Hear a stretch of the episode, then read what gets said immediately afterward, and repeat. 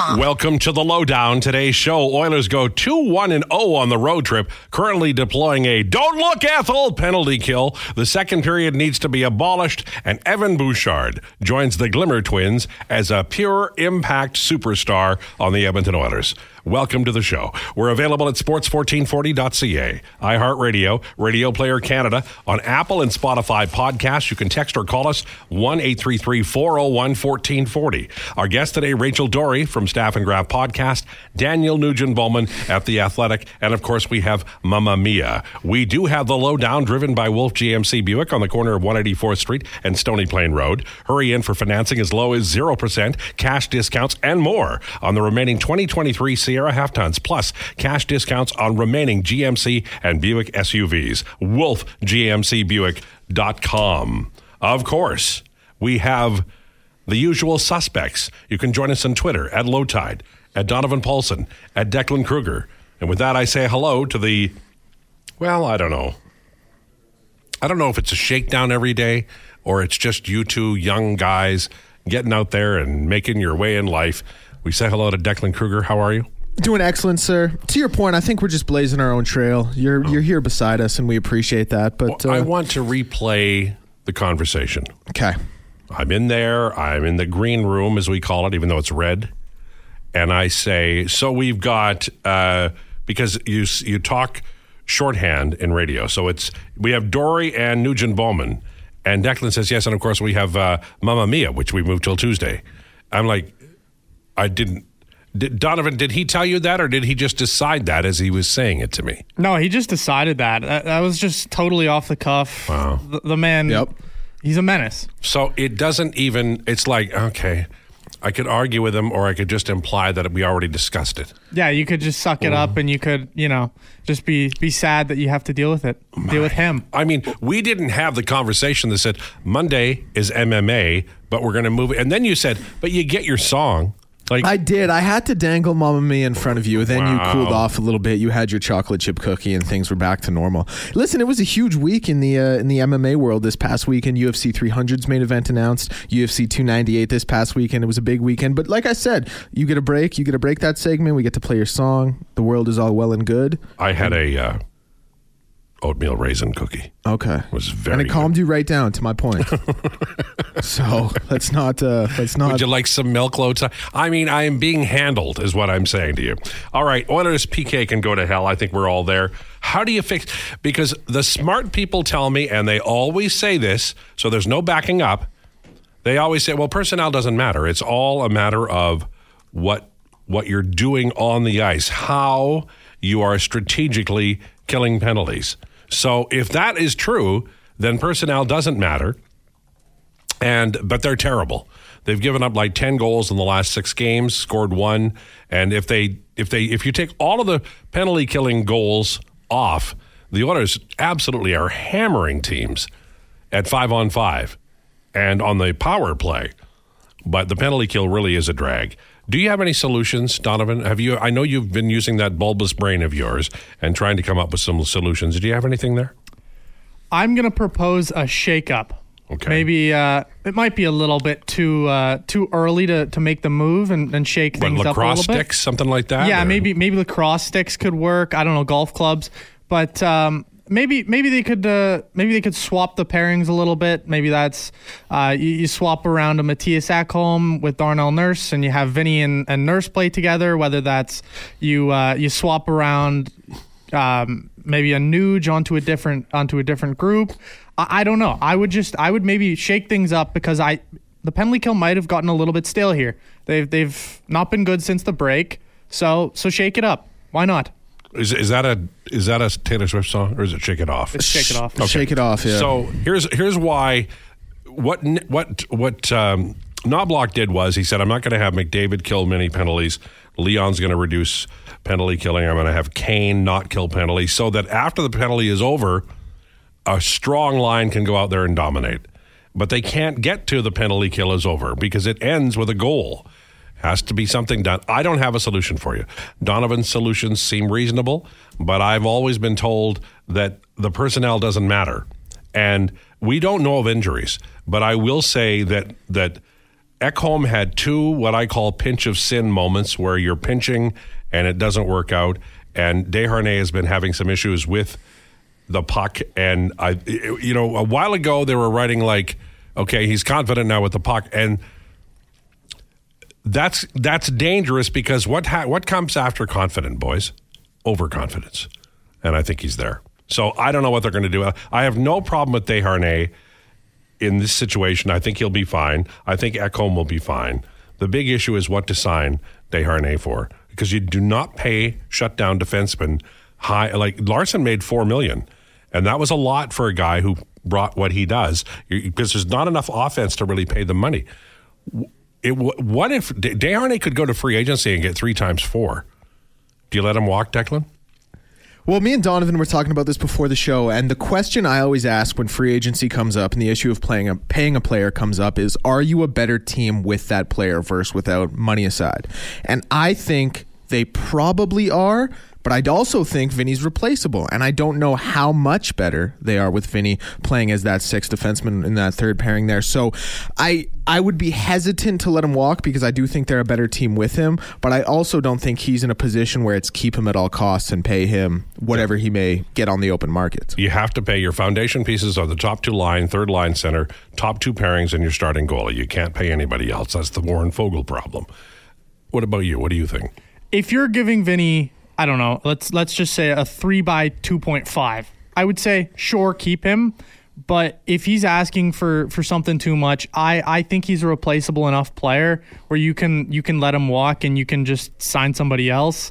Third pairing defensemen are they're quite abundant on the free agent market, so I I would let him walk if if the situation arises where he's wanting too much money than than the organization's willing to pay because they quite frankly have other guys that they need to pay. Best shot suppression, best goal suppression, best expected goal suppression at five on five. However, he doesn't play versus the elites, and he won't. Uh, that's going to be a sticky wicket. I think they'll sign him, and I think they'll sign him for too much. And I understand it, but I don't think it's wise. We'll see how it works out. The return of the Nuge McDavid Hyman line was a good thing in the third period. I I think that the new coaching staff is is casting about right now, and I want I want to talk about. And you're welcome to text us at 833-401-1440. I want to talk about this. So I think that McDavid Hyman are always going to, are likely always going to be together. And now it's Leon, who ordinarily would be with Nuge, but Nuge has moved up to the top line. And I think the new staff is like Ryan McLeod looked really good with Leon Draisaitl. But back in the day, Gretzky was always with Kurri, and it didn't matter whether Semenko or Esa Tikkanen or Krushelnyski was on the left side; they were going to be good. And then Messier and Anderson, they might have. Um, well, they might have Craig Simpson and they might have uh, Kent Nilsson, uh, but they, you know, they they also would check down sometimes to a kind of a two way guy, and so Norm Lacombe played there on on on that uh, on that line. So what Leon needs I think, is some an outside force. But I liked McLeod there, and and Foegele has played well there. We'll start with you this time, Donovan. If you had to choose, saying Hyman and Nuge and McDavid are off limits, who are the wingers for Draisaitl on the second line on the roster? Right now, as currently constituted on this roster, I am gonna run with exactly how this this last game against Arizona ended. Give me Kane. Give me McLeod. I think Ryan McLeod on Leon Draisaitl's wing, genuinely, he shows stuff that he doesn't show as a center.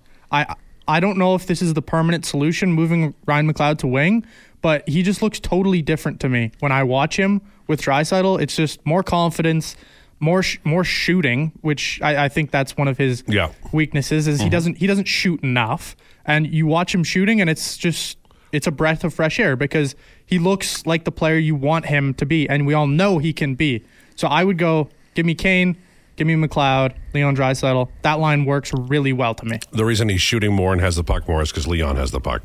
Uh, what do you think? I I have a tough time taking McLeod out of that 3C position. Mm-hmm. I'm not saying he's a center who can drive his own line or anything, but I still like him there. I think my ideal world would be Kane and Foegele, but I'm not mad at Donovan's choice by any stretch of the imagination. I do like that combination, but I just I, I feel like I feel like I want Ryan McLeod as my 3C more than I want him as my second line winger. Well, and they the the the young guys like Holloway and McLeod Yeah. and Foegele.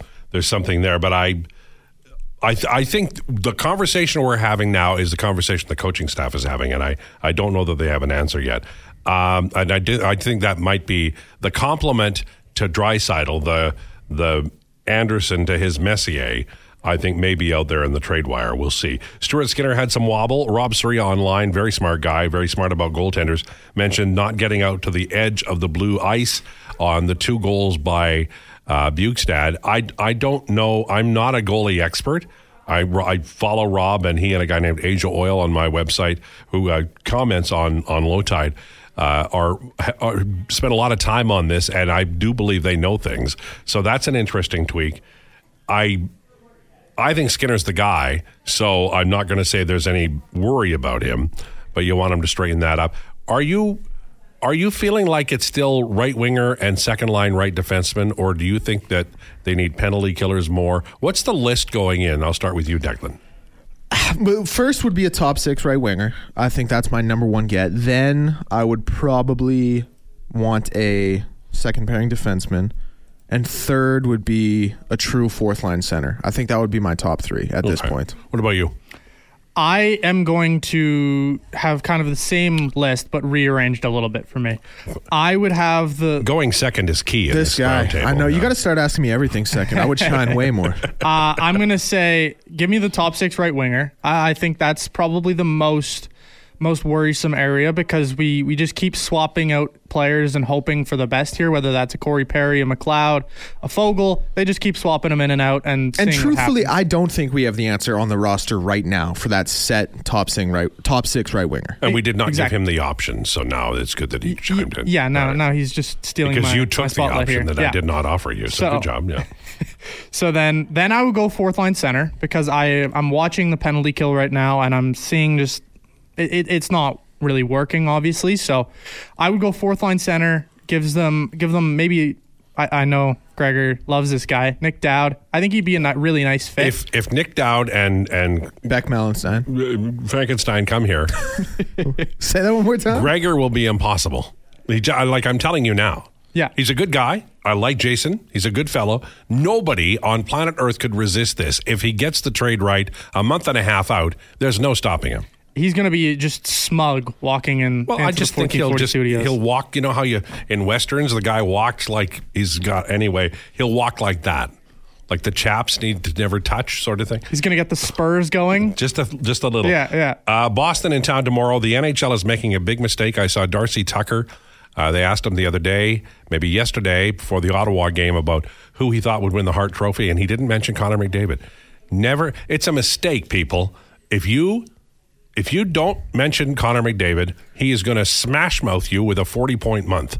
So Listen, he's always in the conversation, but with how Cooch and Mack are playing, it's I'm not sorry. out of the realm of possibility to leave his name out of your mouth. It, it, I, I'm telling you, you have to include him because of what he can do. He's got what 30 games left. No, you're right. You're he right. can score right. 50 points or more. Like, never discount the guy. He, he feeds on this. He's like Rasputin, only much younger and alive. Did you did you catch the Jagr celebration? We're going to talk uh, to Rachel Doerrie about this. It's Staff and. People love Jagr. So, and you know, Jagr lost like four seasons to Europe when he just left the KHL, and he he was close enough to Gretzky that he might have passed him in goal scores. If he had done that, do you think because of the the cult of personality, because of the person that he is compared to Ovechkin, it would have been a bigger deal and people would have enjoyed it more? I have the feeling that Alexander Ovechkin is going to break that record, and it'll be a muted celebration of his breaking of the record. What do you think, Donovan? if if Jagr would have stayed, he yeah, it would have been it would have been muted. I, I I think I think Jaromir Jagr is just a whole different animal than Alex Ovechkin. You Jagr wasn't the big one timer guy where I, I feel like was Jagr was more dynamic to me, mm-hmm. right? Oh, Like- yes, like- he was. Yeah, Definitely. So Yeah. yeah, O- Ovi Ovi should and very well could break Gretzky's record, but hundred percent to me, if Jagr would have stayed in the NHL, we would have seen a lot more muted Alex Ovechkin. I, I I think that's true. What do you think? I think that's probably true, and I do think the fanfare behind Jagr breaking it would be it would be much more of a celebration. It would almost be welcomed in a way that I don't know if it will be if Ovi breaks it because Jagr was so well respected and so Right. loved. And is this about politics or is this about personality? I think it's personality, personally. Okay. Because I wanted to get that out there because that is a part of it, and we might as well talk about it very briefly and then move on and never discuss it again. All right. I'm hoping we can do that. Uh, a few things. Uh, Bettman upheld the Morgan Rielly um, uh, suspension. No surprise there. Michael Rasmussen, four times 3.2 million. Made a lot of money today. Phil Kessel is playing, uh, sorry, working out in Abbotsford. I don't know where he's going, but I'd like to see him play a little bit. And did you see Soto at batting practice for the Yankees? Oh my. Oh my. I'm I'm an Expos fan, so I liked seeing him win the championship with the Nationals, but he's going to be there for 10 years and he's going to smoke mm. smoke the Eastern Division of the American League. Are you ready for this, boys? He's gonna haunt my nightmares. Yeah. He he's is. gonna be otherworldly this season. Does he get 70? Well, I don't know. Home runs? Yeah. I mean, do No. you how Nah. short that porch is? I'm saying, yeah. I mean, he's a rocket. He just is, man. He he gets those hips out of the way and he cranks it. It's a beautiful swing. His shuffle too. I watch him do the Soto shuffle, and I just I think to myself, oh, this guy's a stud. If they if they he if he hits like ten home runs early, they'll stop pitching to him. That's my prediction. He just walk. Is he gonna hit? Is he? How many home runs is he gonna hit? Well, I don't know. I mean, is he healthy all year? Does he play 162? let's say he plays. Give him 150 and say he's healthy all year. I say it takes him a month to figure out that he really can crank it down the line. He'll hit 50. I was going to say 40. I was I was, gonna, say 40. 42. I don't I don't remember what the line is on on any of these betting sites, but if you if you had to if you was a betting man, um, I would 100% bet over 40 for for Juan Soto. Like the short porch. No. That this guy's is, unreal. This is the lowdown with Lowetide on Sports 1440. I'm Alan Mitchell. I'm with Declan and Donovan, and I'm about to crush them. I want you guys to close your eyes, and I want you to imagine it's opening day, Blue Jays baseball, and you see Vladdy Guerrero at the number four spot in the lineup, and just ahead of him is Soto, batting third. Mm. Now tell me how you feel. Maybe Bichette at five. How do you boys feel right now? I actually broke a smile with my eyes closed because for anyone who doesn't know, I did the whole drill. I closed my eyes, let myself drift off to a blank space, and a smile actually crept, crept on my face thinking about that cleanup crew there. My goodness, that would be something. Yeah, and but they hired a guy to a, a AAA contract the other day. You have to be happy about that. Thrilled. Thrilled. I, I closed my eyes as well, and I, I saw Juan Soto and Vladimir Guerrero Jr. destroying baseballs, and it made me happy. And then I awoke, and then I remembered Juan Soto's not on this team, and then it made me sad. Well, the boys are going to rain down blows on me, but I'll try to be back with NHL rumors. Rachel Doerrie on the way at twelve forty. At one twenty, it's Daniel Nugent Bowman and Mama MMA at one forty. This is the lowdown with Lowetide on Sports fourteen forty. It's the lowdown on Sports fourteen forty for Wolf GMC Buick. Check them out, wolfgmcbuick.com. Rachel Doerrie about fifteen minutes away, maybe seventeen, depends on my timing. Uh, there are some, well, there's lots of rumors going around about what teams need. You know, Toronto needed a defenseman when Morgan Rielly was suspended, but they don't need a defenseman now that Morgan Rielly's suspended. It's been crazy. By the way, they upheld his five games. San Jose Sharks will place Jacob MacDonald on waivers. It's so hard to get a bead on players when they are employed by truly awful teams. Some of his relative numbers aren't bad. I don't think he's going to be picked up, but you never know. Zachary Sanford has been placed on waivers by the Chicago Blackhawks. Um, he's he's an interesting player. I don't see it, but you never know. Devils have activated Jonas Siegenthaler. Uh, he was part of a trade, I believe, that ended up getting Cam Talbot here in 2015. The choice that was used by the Rangers on Siegenthaler was, I believe, part of that Cam Talbot trade. I, I could be wrong. Michael Rasmussen, four year extension. He's such an interesting player. He doesn't score like you'd want him to. He's a big man. He's doing some nice things in, a, in terms of a two way forward, mostly wing, a little bit of center. And I think it's a good deal, but it's a lot. It's sort of like the Foegele signing where you're you're going, okay, it's 3.2 million. I don't know if he's the guy, right? I don't know that he's that guy. And the cap is going up, but we'll see. Uh, Bruins have moved uh, Matthew Poitras to LTIR. Recalled Mason Lohrei. The the word I got was that Ekholm was a little banged up, and maybe you know I don't know, but maybe he doesn't play. Big news here: Dallas Stars have finally recalled Logan Stankoven. and he has been absolute fire along with Mavrik Bourque with the Texas Stars.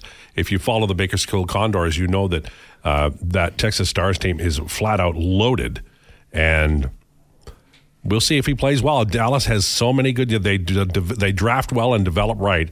Uh, or at least they have in recent years. Golden Knights have activated, activated Shea Theodore. They're getting all their guys. Oh, wait a minute. It's the trade deadline. They're getting guys back. They'll be LTIRing, and they'll be going and getting Patrick Kane. I'm not bitter. That's just the way it works. If if Vegas LTIR somebody and goes and gets Patrick Kane, do you think the league will do anything? The answer is no. Not one chance in hell, in my opinion. I feel the New Jersey Devils are going to do something large, like as in trade for a defenseman and a goalie.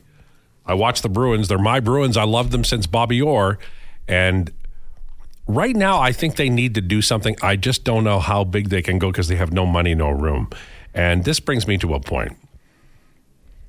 Is there a way, and I'm, I know it's cheating, and I know Gary will never go for it, but do you think there's a way that each NHL team could have a window that they open once every three years for excess, uh, for overage? And I know we have a little bit of that now with all the mechanisms, but just like uh, you could go three million over from the cap uh, uh, from the deadline to the end of the year because you could only do it once every three years. Do you think that benefits?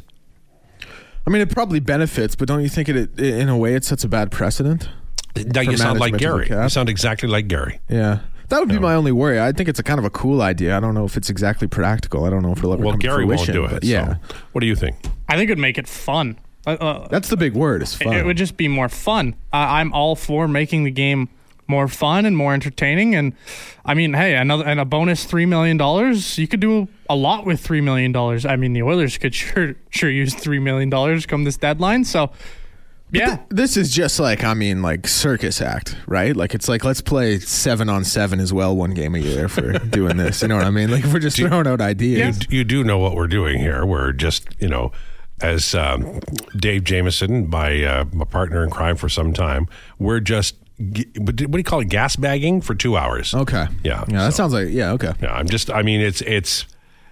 I like the idea because, and Brian Burke had an idea. I can't remember what it was. It's some kind of you could trade cap, just flat like trade money, and they sort of have that now, but you can only do a certain amount. I really do think we need to have because teams are already circumventing, and Gary lets Vegas do it, and he would let Chicago do it if they were any damn good. But the Canadian teams really don't get away with Like, one of the reasons Morgan Rielly got five games is is a Canadian team. I'm not even kidding you. If that had been New Jersey or Lou in the island, it would have, okay, three. I, uh, and you could say, well, it's a marquee team. Sure. But, you know, teams in the New York, New Jersey area are also marquee teams. Rick Tocchet says he wants to get Bains in tonight. Demko will start for Vancouver. Bains is an interesting player. I don't know if you follow. Do you guys follow the AHL at all? Or are you too busy watching MMA, boxing, um, and putting down raisin bran cookies? I follow it a touch, but um, I- I'm sure I wouldn't be able to match your level of expertise when it comes to the AHL and Well, the Bakersfield Condors. In March of 2022, the Canucks signed a kid out of Red Deer named Arshdeep, Arshdeep Bains, and he's a he's six foot 184, has some skill, and he's been in Abbotsford for two, well, most of two years, and he might play tonight. And he's a curious guy. Um, I think this is an interesting bet. I think it is wise to do this. I think the Oilers should do this. Play young, play Raphael Lavoie, play Philip Broberg, who, by the way, was in town apparently last week because he's checking on an injury. We'll see how that goes. They really do need him for depth uh, after the deadline and into the postseason. I had something funny happen to me today, and I want to talk about it re- very briefly with you guys because I had not had this happen before, and I don't usually notice it. But I, I I'm writing an article, and Warren Foegele's in it, so I typed into to Google uh, Warren Foegele, and the first prompt it, it wasn't like contract, trade rumor, it was wife. And I'm like, and then I found out later that that he's recently been engaged, so that's probably it. But are you guys typing in guys' names with wife afterwards? What's going on there? Not usually. Not usually. Not something I do in my free time. Okay. So somebody else is doing it? Because my understanding is Google and their is it algorithms? Is that what it's called? Yep. Yeah, algorithms. They would they would say, okay, well, everybody's asking about this. It's like low. If you type in Lowetide, it's when will he retire, which a lot of people don't know. Gas bagging also in there. It's quite the deal. LT, what do you think about Edmonton getting Tuch out of Buffalo as an Ekholm type deadline move? Wh- My only question is why would Buffalo move him? That to me is is the first question I ask about anybody. Like wh- wh- what the thing about the the thing about Ken Holland is this. If you want to know who he's probably thinking about trading for, what you want to do is you want to make a list of all the most famous names in hockey not on the Edmonton Oilers. So Patrick Kane. And on it goes because he look at the guys he acquires. Like Evander Kane was acquired, famous guy. He was available just for money, and Holland jumped at the opportunity. And Ekholm was available. Remember, we were talking about Erik Karlsson and we were talking about Chychrun. And then late, late, late in the game, maybe a week and a half before the deadline, started to get rumors involving Mattias Ekholm. Damned if Ken Holland didn't go get that guy. So if you want to know who the Oilers are trading for, I would just do that. I would just look at all the famous, famous people who are out there playing in the National Hockey League and maybe not even publicly mentioned as available. I don't know if Tuch makes that. And he's also 4.75 times three or Yeah, something. yeah, that's exactly it. Yeah.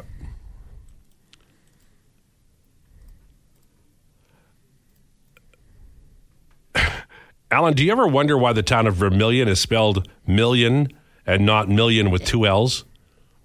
Uh, no. No, I've never wondered that. There's a lot of things I don't wonder about. that would be one of them. I wonder about things like why does Declan Park one floor below us uh, in the parking lot? I like to make my walk through the mall and let everyone know I've arrived. Do a little grand entrance like Mike Tyson walking out to the MGM Grand back in the day. You know, I like to let my let my presence be known. Sure. Yeah, Yeah. coming down the tunnel like McDavid. Do you wear a lot of bling when you come into the building? Four four or five necklaces and six rings generally, and I take them off right before I get here so you guys don't steal them. And you got your Elton John sunglasses, which are very nice. Oh, I look so good in sunglasses. Yeah, Come on, I can see that. It's an event when I walk into town. Lowetide. Why did Nashville trade Ekholm? Well, they they're rebuilding. Like they got a great package. I don't know if the the first round pick from 2022 is going to work out. I, I hope he does. Reid Schaefer. They got a first round pick that was a pretty darn good one, and they got a good player last year.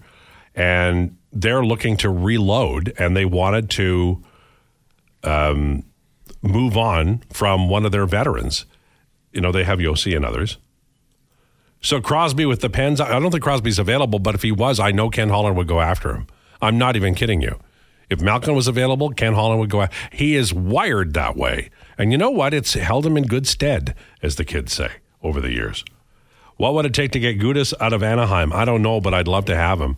He was he was wrecking McDavid the other day, just wrecking him, and I'm like, stop doing that to Mc. And he won't. He's like a brute. You know, there's um, when I watched baseball back in the day.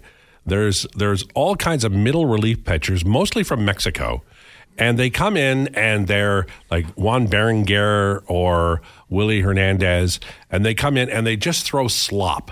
Just like it, you're like, what the hell pitch was that? Nobody can even describe what it is, but it it you know dives and goes up, and every eleventh pitch they throw a fastball, and the hitter goes, "What the hell was that?" And it's called a strike, usually strike three that's Radko Gudas. Rad- Radko Gudas plays the game in a way that I'm not even sure he's aware of what is happening in the game because he, the puck is secondary.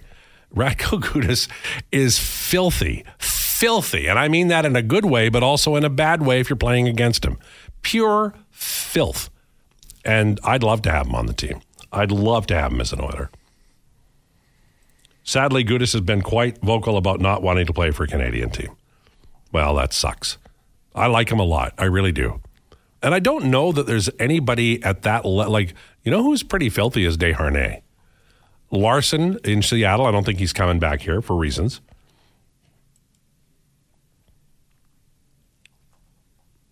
Oilers going to be back on the Chychrun uh, train now that Ottawa might trade? I don't think so. Left side's good. The Oilers are they might make a trade for a left side defenseman because of Broberg, and maybe they can go get something. Uh, and then slide Broberg in, but I think that's unlikely. They'd, they'd probably want a little bit of cover anyway, but we'll see. Okay, it's 1235. Rachel Doerrie on the way. Tons of questions for Rachel about the Oilers, uh, about the deadline, about the Maple Leafs, and about Jaromir Jagr. It's all coming up. This is the Lowdown with Lowetide on Sports 1440. It's the lowdown on Sports 1440. And yes, I am a sports encyclopedia, which was really, really valuable before, you know, Google and being able to type into Google. Uh, we're brought to you by Wolf GMC Buick. Uh, check them out at wolfgmcbuick.com. Joined now by Rachel Doerrie from Staff and Graph Podcast. Uh, was your now? Do you have a long weekend where you are? Did you get Monday off? Had Monday off in terms of it being a holiday. I did work though. We recorded the podcast, and uh, I do because I have some overseas work. It wasn't a holiday over there, so I, I still had to. Uh, I had to work, but I was thankful I got to have lunch with my family, and so can't complain. Oh, there, there you go. So there was it was kind of a, a um, a morphed holiday, and you'll take it, right? Exactly. I mean, if we're being honest, like you take holidays when you can get them, and sometimes you can't always get them, so you just have to take a, an hour here or there. Yeah, that's absolutely true. Okay, over the years, Oilers coaches often put McDavid and Draisaitl together on the line for road trips. Uh, Kris Knoblauch just did it. And I, am always uh, like I understand that they do they their scoring numbers are about equal, but they do outscore in terms of uh, how often they score when they're together. But what's the logic in doing this, and does it run counter to what would be considered ideal deployment? Yeah, you know what? Um, that's a very interesting question because generally speaking, when you have two players of that caliber, we're talking two of the very best in the league you almost split them on the road because you don't control the matchup. And and so what that would do is if you're on the road, the home coach gets the matchup and they would usually get to pick. And so if you're putting them on the same line, that kind of makes their life easier in the sense that like they just throw out their best D pairing against McDavid and Draisaitl. They kill two birds with one stone.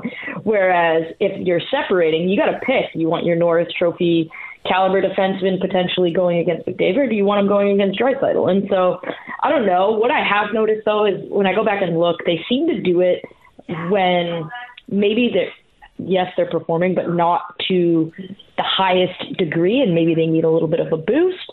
Um, that really is the only logic I can see, unless you feel like you load up that line and they're going to score no matter what.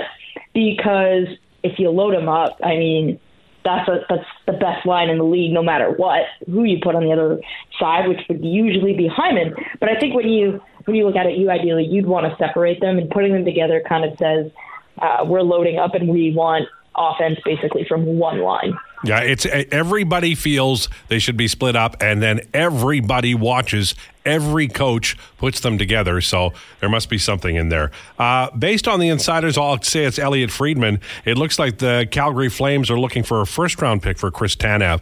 Your question is, should the Oilers pay that price? I don't think anyone should pay that price, Alan. I think that's crazy. Um, I look at it and. Um, with who Chris Tanev is comparable to. We're looking at a guy like Ryan Suter, Radko Gudas. Um, and those are guys that are excellent defensively and also where offense goes to die.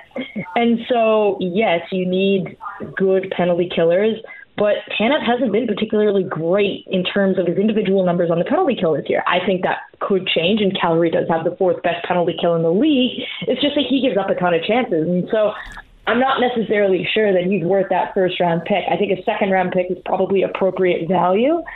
But if you're Edmonton, probably Toronto, and Vancouver, uh, if I'm Calgary, I I would say, hey, you you need this guy, and I'm not taking anything less than a first round pick. But I, I do think that a first round pick would be an overpayment for a guy like Chris Tanev. If you're going to expend a first round pick, I think the guy you need to be going after is Noah Hanifin. Well, there you go, Rachel Doerrie, Staff and Graph podcast. Um, next question again about the Oilers and again about defense.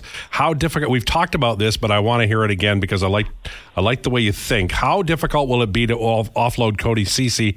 And is it possible that Brett Kulak would have more value than Ceci, or he definitely is less valuable? That's a tough one, right? I think when you look at the situation that the Oilers are in, everybody knows they have to unload salary. And Cody Ceci makes $500,000 more than Brett Kulak. And Brett Kulak is more versatile, but Cody Ceci is right-handed. And whether we like it or not, there is an attributed tax for right-handed defensemen, specifically those that anyone believes can play in the top four. I actually think Cody Ceci has been pretty good this year. And at 325, I don't think that his contract is so out of line that you should be paying to get rid of it. I think he's been appropriate value this year. Maybe not, maybe he's 2.9, but he's certainly not one of those defensemen where they're being paid like $4 million and playing like a $750,000 defenseman. And so to answer your question, I do think Cody Ceci would have more value than Brett Kulak, and it's because around the hockey world, a right-handed defenseman who's proven he can play in the league has value, and teams are always going to want that. You see it all the time.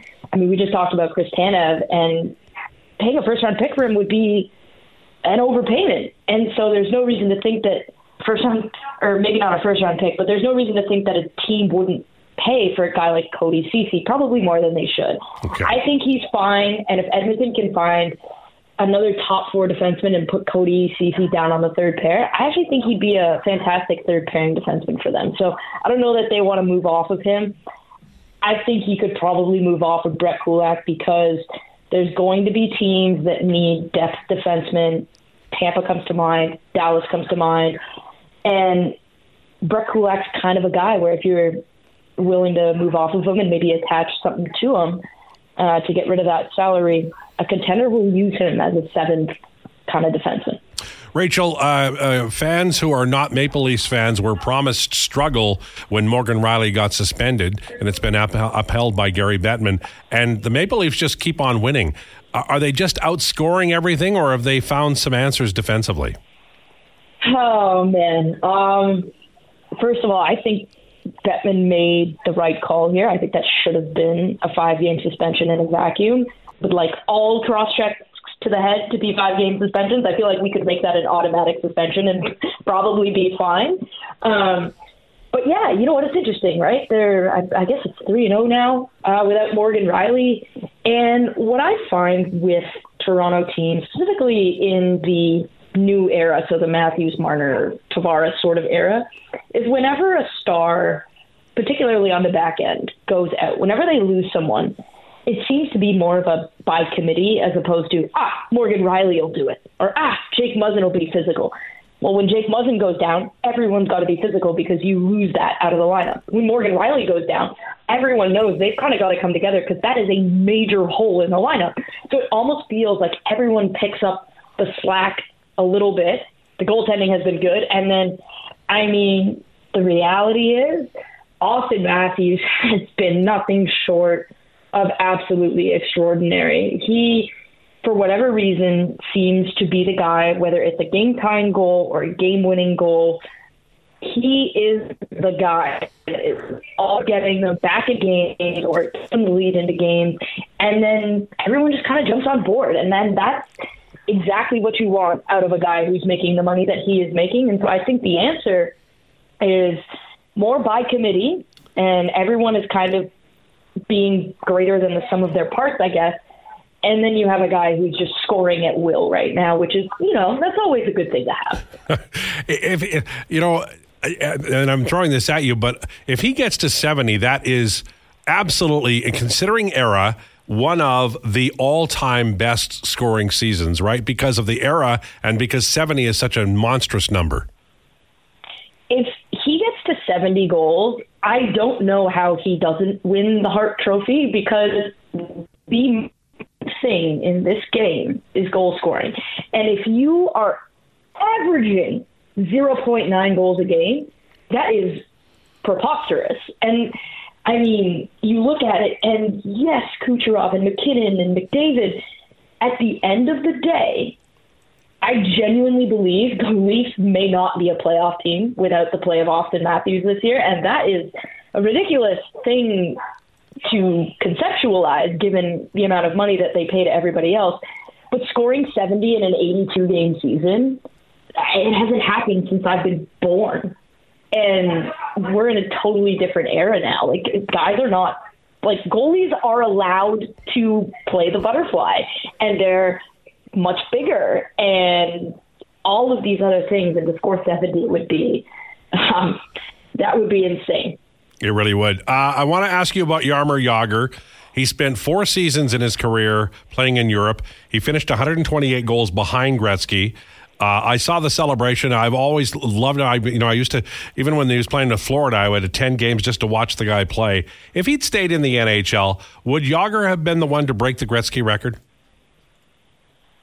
I think we'd be definitely having a conversation about it because you talk about the three seasons he went over voluntarily and played in the KHL. What about the two seasons he lost to the lockout? Technically three, if we're talking about the half season. Yep. So you look, he he loses 94 95 and he loses 04 05. Those are two seasons effectively in the prime of his career. I didn't have time to model it out, but just based on some base level linear regression that I was able to run, I would estimate he probably has an extra 115 goals. So we're having the conversation for sure. And then, I mean, if you're 10 goals away, you're pretty much staying in the league until you break the record. At that point, I think the conversation would be excellent because you have you would have had Jagr in that discussion, and now you have Ovechkin. I think it would have led to a really cool discussion about kind of how the game has changed, how it's improved to allow this kind of scoring to happen. Because if we're being very honest, if Auston Matthews stays healthy, uh, there's no reason he can't break the record either. It's true. And that's kind of crazy to think about that Jagr could have done it had he not lost five seasons. Ovechkin may or may not do it. And then we've got Matthews who's scoring at a higher pace than Ovechkin was at the same age. And then I think that kind of tells you how much better a place the game is in now. Uh, so we were talking about this, and it's a touchy issue because there's politics and everything involved, but it's also about personality. So, do you think breaking the record, if Jagr had done it, would have been a more compelling story and been covered more? Because I think that what we're approaching is maybe a muted uh, celebration of Ovechkin breaking the record for lots of reasons. But do you think Jagr, because he was such a, a, a dynamic player and a dynamic personality, it would have been a bigger deal had he done it? I do think so. Um, I think, and honestly, rightfully so, that there is some consternation around Ovechkin for various reasons that probably don't need to be talked about on a sports radio show. but with Jagr, there's a different dynamic, right? We're talking about a guy that has a group of men who follow him around dressed in all of the jerseys that he's wearing with mullets. Sidney Crosby, he got Sidney Crosby to show personality by wearing a mullet on retirement night. Like, he's legendary. And then the fact that he chirps his own girlfriend in the middle of his retirement ceremony. Like his, don't get me wrong, Ovechkin's personality is also fantastic, but I think the legend of Jagr is just different. Like it's just a different beast. He is somebody that I would argue should have because he's going to play hockey until he basically can't anymore. I think the Hockey Hall of Fame needs to waive that period. He's very clearly not playing in the NHL anymore. He needs to go in the Hall of Fame, and we need to be done with it because his service to the game and what he's brought. If you think about how polarizing Jagr is, I'm 28 years old. Jagr was not in the prime of his career when I would have been able to tangibly remember all of the cool things that he did. But I could pretty much tell you that goal he scored for the Pittsburgh Penguins when he undressed every single player on the ice and the Jagr salute and all of that stuff. How many other players of his era can you say that about? He is a unicorn. Yeah, absolutely. He always was. Thank you, Rachel. Have a great week. You too, Alan. Okay, there you go. Rachel Doerrie, Staff and Graph podcast. I I wrote about this on the weekend. I tweeted it out. I've been writing the blog for 20 years. And I didn't know McDavid was going to be McDavid. The single greatest, most excited I ever was writing anything was about the rumor that Jagr might be signing in Edmonton. Just might be. It wasn't even that he was going to or be retired. There was a, I think David Staples had it. In fairness, uh, first, and people were like, ex- and I was like, oh my god, I wouldn't. I I don't even care if he played with Toby Petersen and Jani Rita. I didn't care. Having Jagr on the team would have been outstanding. One thing that Rachel mentioned that I really wanted to touch on is if Mc, if sorry Matthews hits that seventy goal mark. Mm-hmm. I don't know if he's a shoe in, but I think hard consideration is like we're not talking about him right now, really, in that hard conversation. Yeah. It's kind of restricted to Cooch, Mack, and McDavid, rightfully so. But where do you put him if he does hit that? 70 I think I think she's right. I think he wins it because It's- the, the, the you have to understand. There's a few things that are. He's never played. The last time he played 82 games was as a rookie. Yes. he's always got something wrong with him, and I don't mean like wrong with him. I mean he's he's had a he's got an injury. Yep. So he's at 49 and 53. Incredible. If if he gets to 60 by game 65, then we're going to spend a lot of the last couple of weeks, three weeks of the season talking about it, and voters are you know they're they're Yeah. they reflect what everybody's talking about. He's he's already insanely famous, and you know he is like he's 26. He said like he's he's what a year younger than Yep. Connor McDavid. So you know he's still pushing for peak as is McDavid, but McDavid may have already reached his peak. Matthew's still pushing. Let me ask you this as one final question before we go to break. Would if he hits 70 and he wins the Hart, would he be a deserved most valuable player winner or would it simply be because of something we've never seen? Because I do think there is a difference. Oh, that's a great question. I, I, I think he's a very fine two way guy. My my only issues with him were health, you know. But here's why I don't know. Here's what might hold some voters back. They're not a strong team, and Rachel said it. Yes. You know, it's possible they miss the playoffs, guys. And Well, if- then the most valuable valuable argument becomes what are the Leafs without him? Like when you want to Yeah. talk about most valuable to a team, you know. Yeah, so it's absolutely true. All right, twelve fifty six on the way. We are going to talk a little bit more about what you would like to see the Oilers do at the deadline. We're going to be talking to Daniel Nugent Bowman, and don't forget Mamma Mia at one forty. Low down with Lowetide on Sports fourteen forty.